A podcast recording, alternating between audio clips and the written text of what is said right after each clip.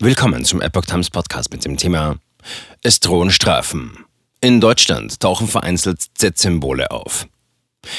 Ein Artikel von Epoch Times vom 1. April 2022.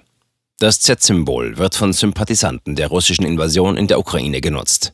Nun findet es sich auch auf Mauern und Autos in Deutschland. Die Bundesländer drohen mit Strafen.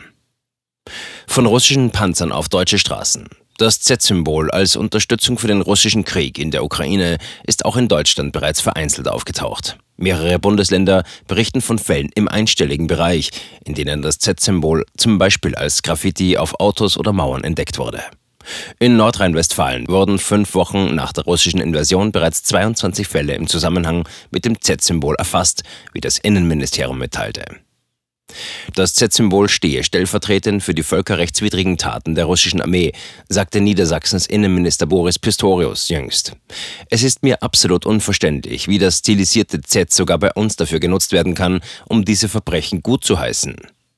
Auch bei öffentlichen Veranstaltungen tauchte das Symbol bereits auf, unter anderem bei einer Demonstration in Halle, die nach Angaben von Sachsen-Anhalts Innenministerin Tamara Zischang ein Rechtsextremist angemeldet hatte.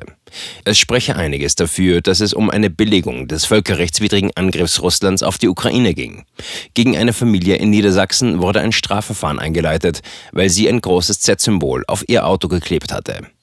In Bremen wurde ein mit Pulver gefüllter Brief an eine Hilfsorganisation verschickt, die Kriegsflüchtlinge in der Ukraine unterstützt. Nach Angaben der Polizei hatte sich in dem Brief ein pro-russisches Schreiben mit dem Z-Symbol befunden. Die pulverartige Substanz stellte sich letztlich als ungefährlich heraus. Bundesländer drohen mit strafrechtlichen Folgen. Mehrere Bundesländer haben strafrechtliche Konsequenzen für die Verwendung des Symbols angekündigt. Es könne als Billigung einer Straftat gewertet werden. Wenn ein Zusammenhang mit dem Ukraine-Krieg nachgewiesen werden könne, heißt es unter anderem aus dem NRW-Innenministerium. Dann drohen laut § 140 im Strafgesetzbuch bis zu 3 Jahre Haft oder eine Geldstrafe. Eine Einzelfallprüfung sei aber in jedem Fall erforderlich.